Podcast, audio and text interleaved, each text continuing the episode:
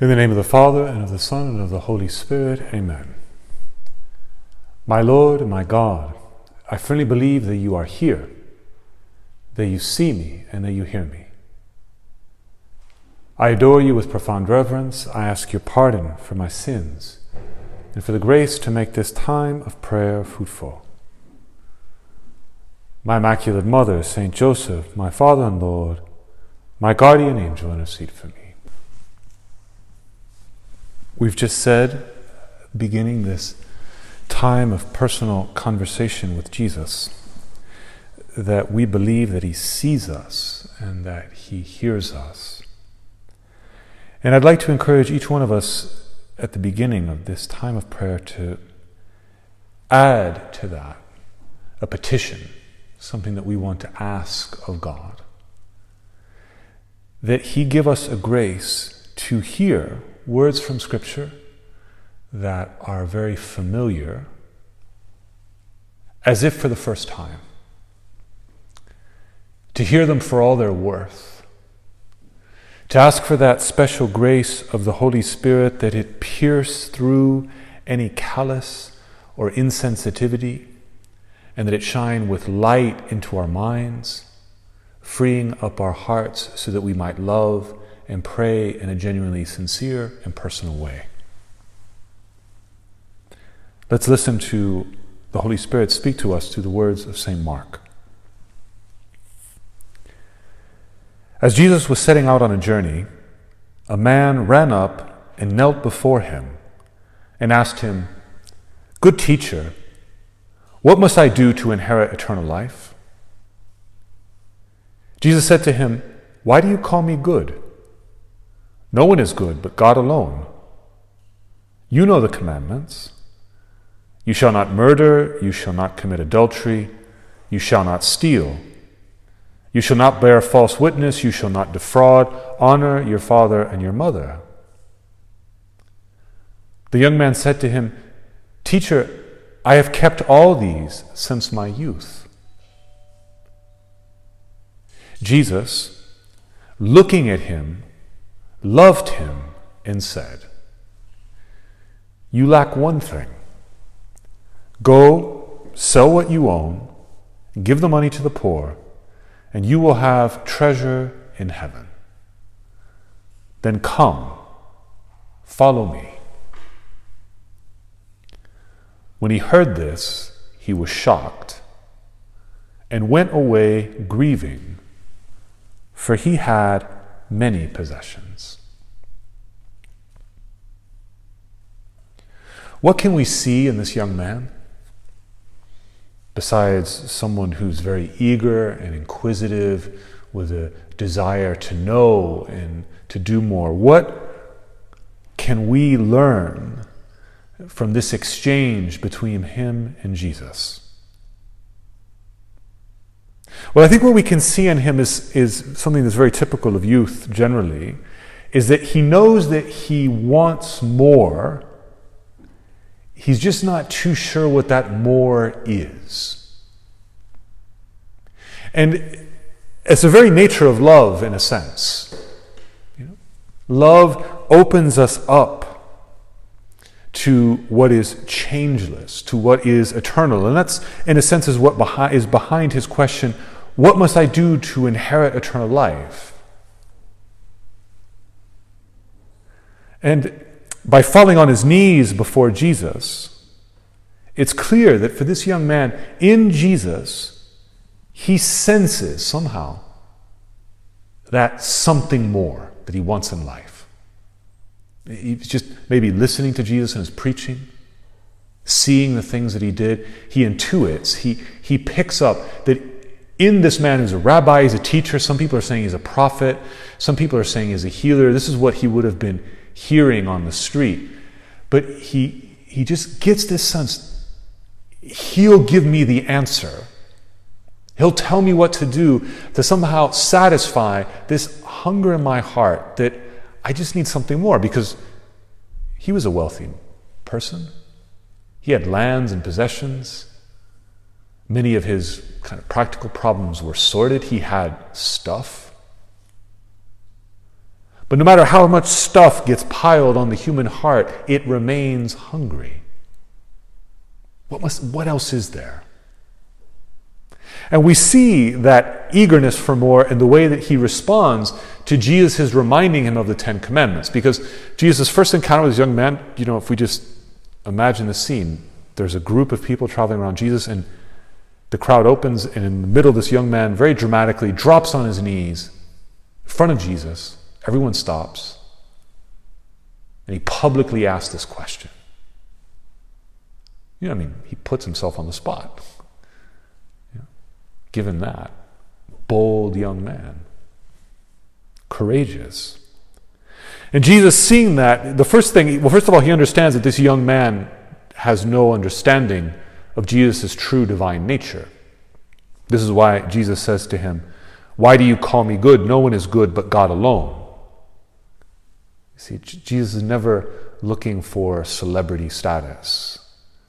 He's trying to direct this young man to God. And it's just, it'll take time for him to understand that that's actually Jesus himself, even though the young man vaguely senses something powerful in Jesus' presence. And he has no, no idea that that's who he was, but, but that in, Jesus directs him in that way, and then the dialogue progresses. Jesus says, "Okay, well, look, I'm not, you know, only God is good, good, and he reminds him of the Ten Commandments. And the young man comes back and says, Yeah, basically, yeah, yeah, I know that. I've been doing it ever since I've, I was young. What else is there? What else is there? Since I've read it to you, and, and you already knew the story, we know how this ends. But I think we should take it slowly and seriously. In other words, when this young man is saying, I've already done this. What else? He really means it. He really is looking to Jesus and saying, Jesus, what more? And I'd like to suggest that that really be the beating heart of our prayer right now. That each one of us have the courage in the accompanied silence of our heart to turn to Jesus right now and say, Jesus, what more? And I want to ask this question not in the sense of what more things should I do? Or I don't want to ask this question out of a de- desire for reassurance because I'm feeling insecure or I'm nervous that I'm not good enough or I feel that I'm really a wicked person and I don't know if God loves me. You know, let's actually try to ask this question precisely because we believe in God's mercy and His love. Jesus, what more in my life? What more can I do? What more can I be? We want to be stepping forward towards a love of Jesus that's vaster and more profound. Not just because we want to be shiny and good and better than other people. We don't even want to be that. But what I'd like to suggest is that prayer, Jesus, what more? To say that prayer is to be true to the nature of your heart. A heart that was created for limitless love, a heart that was created for God. For other people, for the joys of this life, for the sunsets and the wonderful get togethers with friends, for the beauty of music and of poetry, of achievement and work well done. All of that as well, but all of that is part and parcel of that love of God. That's what the human heart has been created for.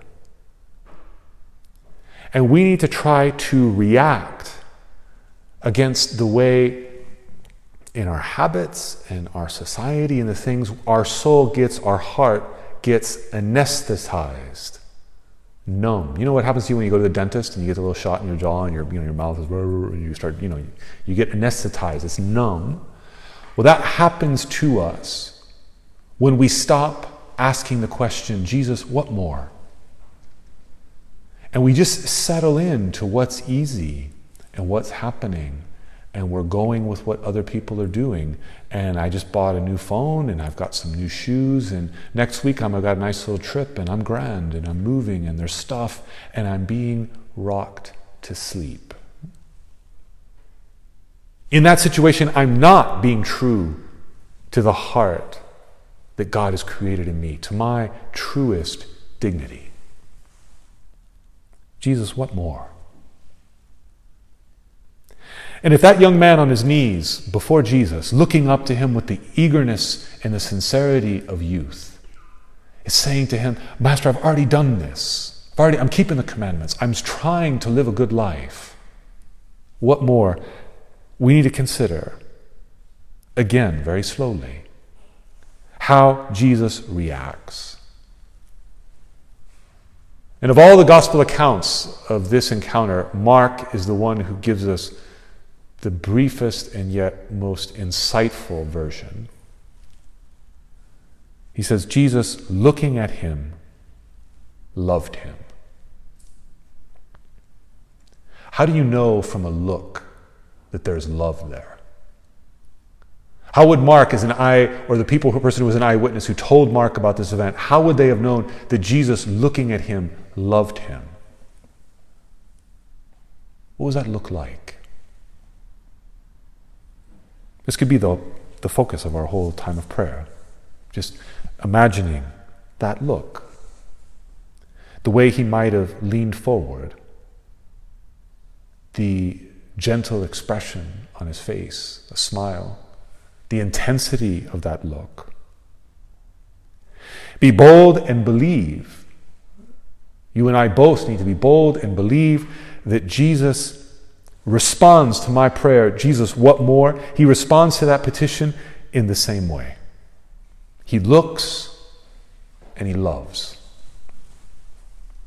And when we say that Jesus looks, in other words, we mean to say that he sees all the reality of me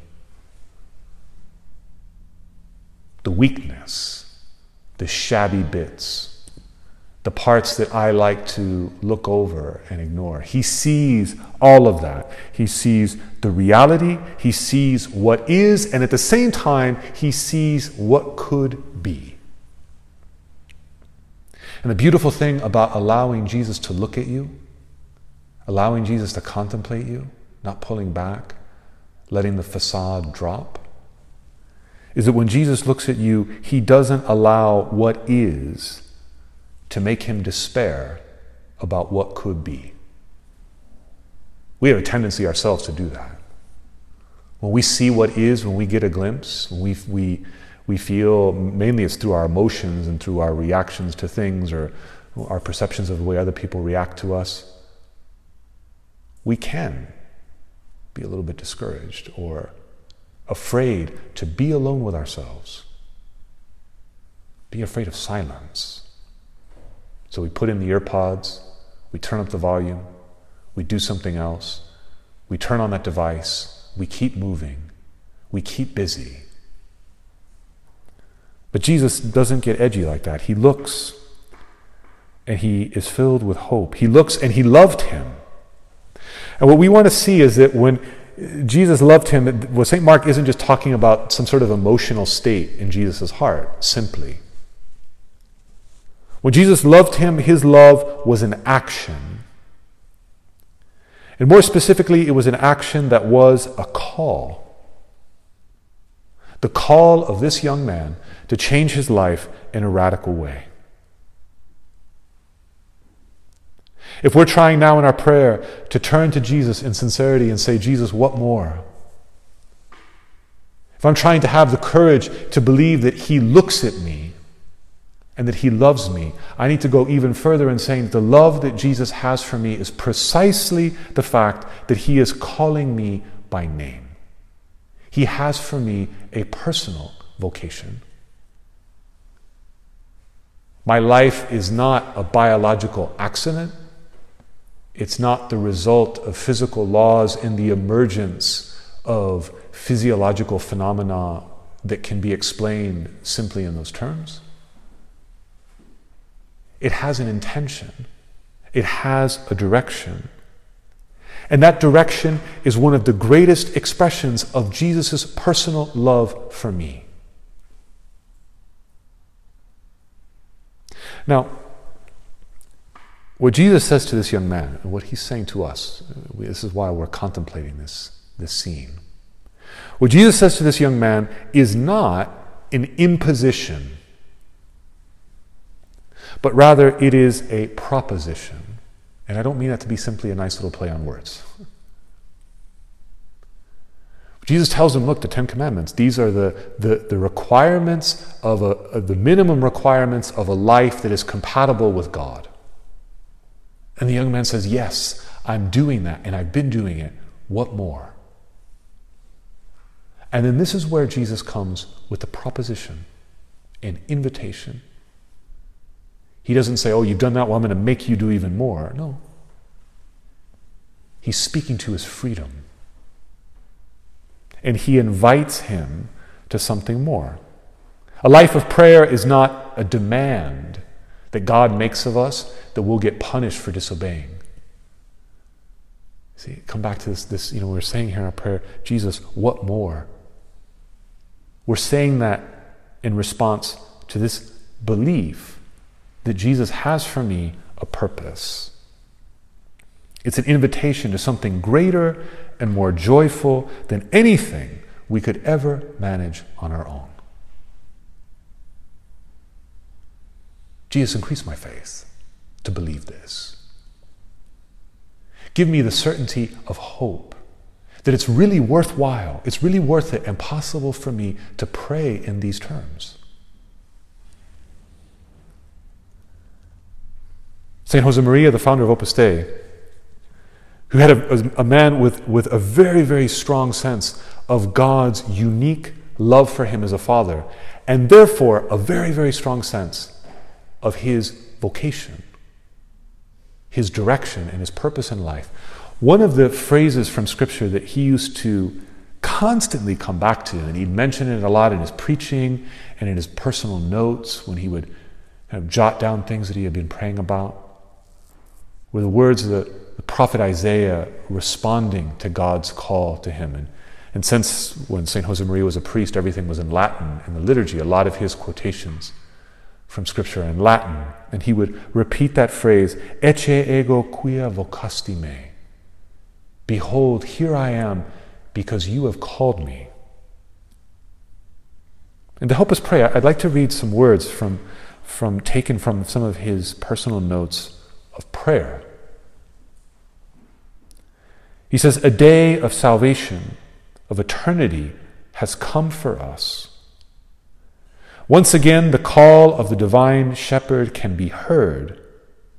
Those affectionate words, I have called you by your name. Just like our mother, he calls us by our name, even by the name we were affectionately called at home. There, in the depths of our soul, He calls us, and we just have to answer, Ecce ego quia vocasti me. Here I am, for you have called me. And this time, I'm determined not to let time flow by like water over rounded stones, leaving no trace behind. This isn't a sentimental effort to feel closer to God. It's a realistic effort to stand in the light of God's truth. Now, in the moment that St. Mark's talking about, in this exchange with this young man, Jesus invited this particular young man, not everybody, wasn't something he directed to everyone, but to this particular young man, to leave his lands behind and to commit himself to relying on God in the service of others. It was an invitation to make the future of God's kingdom, what was going to happen in the future, the way life is going to be in the new heavens and the new earth. It was an invitation to start living that future now by being fully reliant on Jesus at the service of other people. And the church has always lived through the centuries on the power and the grace and the energy that arises from people saying yes to that kind of invitation to give themselves, body and soul, to God And not just for themselves, but for the good of others. And that's still necessary in the church. It's something that we need to pray that many more people say yes to that invitation to give themselves, sacrificing the beauty and the wonder of marriage and of having a family, so as to be completely given to the service of God and of His family. But while it's true that's a particular vocation for some, for all of us, God calls us with vocational love. Each and every one of us, He calls us by name with a purpose. And going back to this rich young man, what's at the heart of this, and this can apply to all of us in all of our circumstances, what's at the heart of this invitation is for this young man to discover the joy and the life that are on the other side of commitment. The other side of commitment. Now, this is a fairly worn path to talk about how hard commitment is in today's society. Right? Talk about this in terms of relationships, dating relationships, romantic things, professional things. Commitment just isn't really very common. And there's a lot of reasons for that because we breathe in, all of us breathe in a myth of limitless possibility.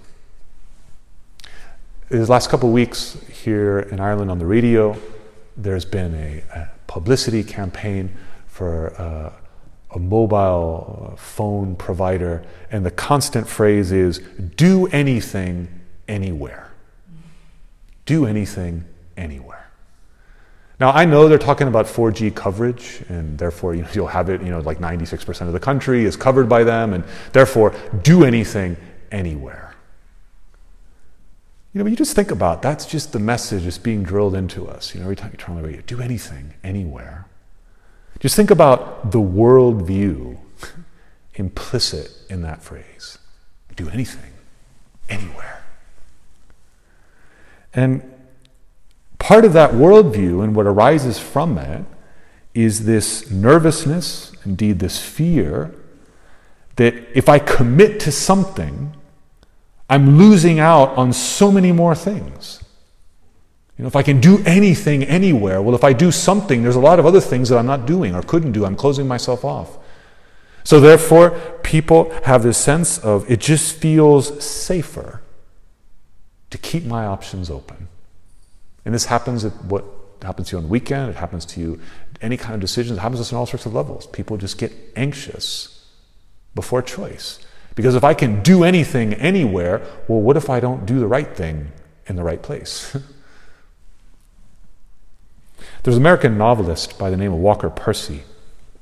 And he, one of his last novels is a novel, he was from the American South. One of his last novels was called The Last Gentleman. And in it, the main protagonist of the novel is a fellow by the name of Will Barrett. And he's struggling precisely with the sense of identity, commitment, purpose, direction. He moves to New York City, then he moves to another place. He comes in with a family. There's a very there's an ill person. Anyway, the, the novel. But I just want to focus on after a very dramatic event happens in the novel, which would require a lot of explaining that we don't have the time to do.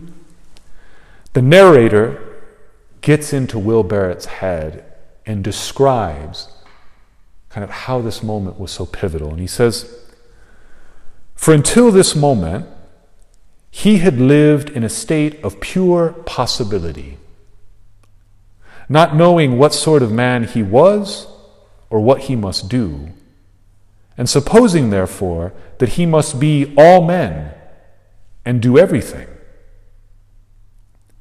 But after this morning's incident, his life took a turn in a particular direction. Thereafter, he came to see that he was not destined to do everything, but only one or two things. Lucky is the man who does not secretly believe that every possibility is open to him. Why is that man lucky? who doesn't have that secret belief, who isn't buying into the, the advert, do anything everywhere or anywhere. He's lucky because he's actually free to do something that matters. He's not paralyzed by a mirage, by a false belief that all sorts of other things are open and that they will make me happier. You know, for example, I, I'm free when I've actually bought a car. I'm getting ready to be free when I'm reading reviews, when I'm watching YouTube videos, when I'm looking through different models, when I'm talking to people, when I'm going back, when I'm doing all that sort of work. I, I just, you know, I have this possibility of maybe that model, do I want this color? Do I want that make? Do I want Tesla? Do I want the other, you know, electric? But it's only when I commit and say, okay, this then I can start driving, then I can start using, then I'm actually committed in doing something. Now, it's a very simple consumeristic example. But it's sometimes easier to see things on the outside than it is on the inside. Jesus invited this man to commitment. In a radical way, yes. And maybe for most of us, that's not the kind of commitment that he's asking or inviting us to. But each and every one of us, he is asking us to resist the myth that all things are possible, I can be all types of person if I just want to. And he's asking us to have the optimistic realism that comes from genuine prayer, saying, Lord, who am I? Who have you created me to be? Because that life is the life I want to lead. I don't want to chase a mirage facilitated by the ubiquity of internet coverage. I want reality because that's where I'll find joy and peace and meaning. Now, this young man walked away from Jesus' invitation. And please notice that Jesus lets him. You know? Good to keep that in mind, you know, for those who think that our Christian faith is intolerant and, you know, an integralist sort of thing. Jesus invites him, and when he just walks away, he doesn't send the apostles to chase him down and catch him and drag him along. He lets him walk away because he genuinely was speaking to his freedom. The invitation was real. And Jesus' invitation to you is real. And therefore, so is your ability and mine to say yes or to say no. And it's an invitation, it's, it's not an imposition an invitation to make something greater happen, or to prefer standing before the options of life. And maybe that's how we just want to, kind of the, the lesson we want to draw from the fact that this young man, as St. Mark says, walked away grieving. You know, he came with that desire for more but he, and we aren't told why, we, he had great possessions. He felt the pull of that. He preferred to rely on that, but he walked away grieving. And that grieving will always be the experience of someone who prefers to be more in love with life's options than with life itself. The life that Jesus is calling to me, me too, the life that's on the other side of commitment. Now, this is pretty sobering stuff, and it was pretty sobering for the disciples. They were kind of shocked by it. Mark says as much. They were shocked, and they said to one another, Who then can be saved? Seems kind of a lot. This fellow who was very smart and very good and probably smarter and better than they were, if this fellow walks away who's so good and talented, how do I have a chance? You know, am I really capable of committing myself to prayer, of genuinely seeking out what God wants of me and trying to, to shape my life in, in those terms? Jesus gives us the answer through St. Mark. Jesus looked at them and said, For mortals, it is impossible. So, in other words, if you feel a little bit of vertigo before that question, Lord, what are you calling me? What have you created me for? If you feel a little bit of vertigo, well, yeah. Because to say yes to something greater than what inertia is taking me towards is a little bit beyond me. For mortals, it is impossible, but not for God. For God, all things are possible.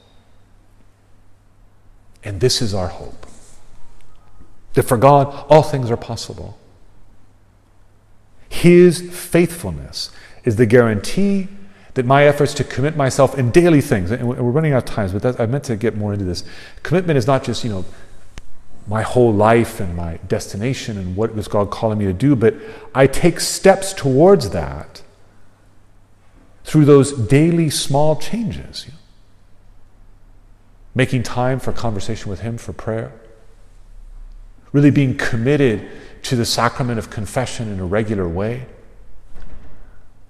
Identifying one or two things that I can improve in the way that I work so that I get better at doing it and doing it as a service of others. Those things that, that change the daily rhythm of my life, those are all ways in which that commitment that we've been praying about takes shape.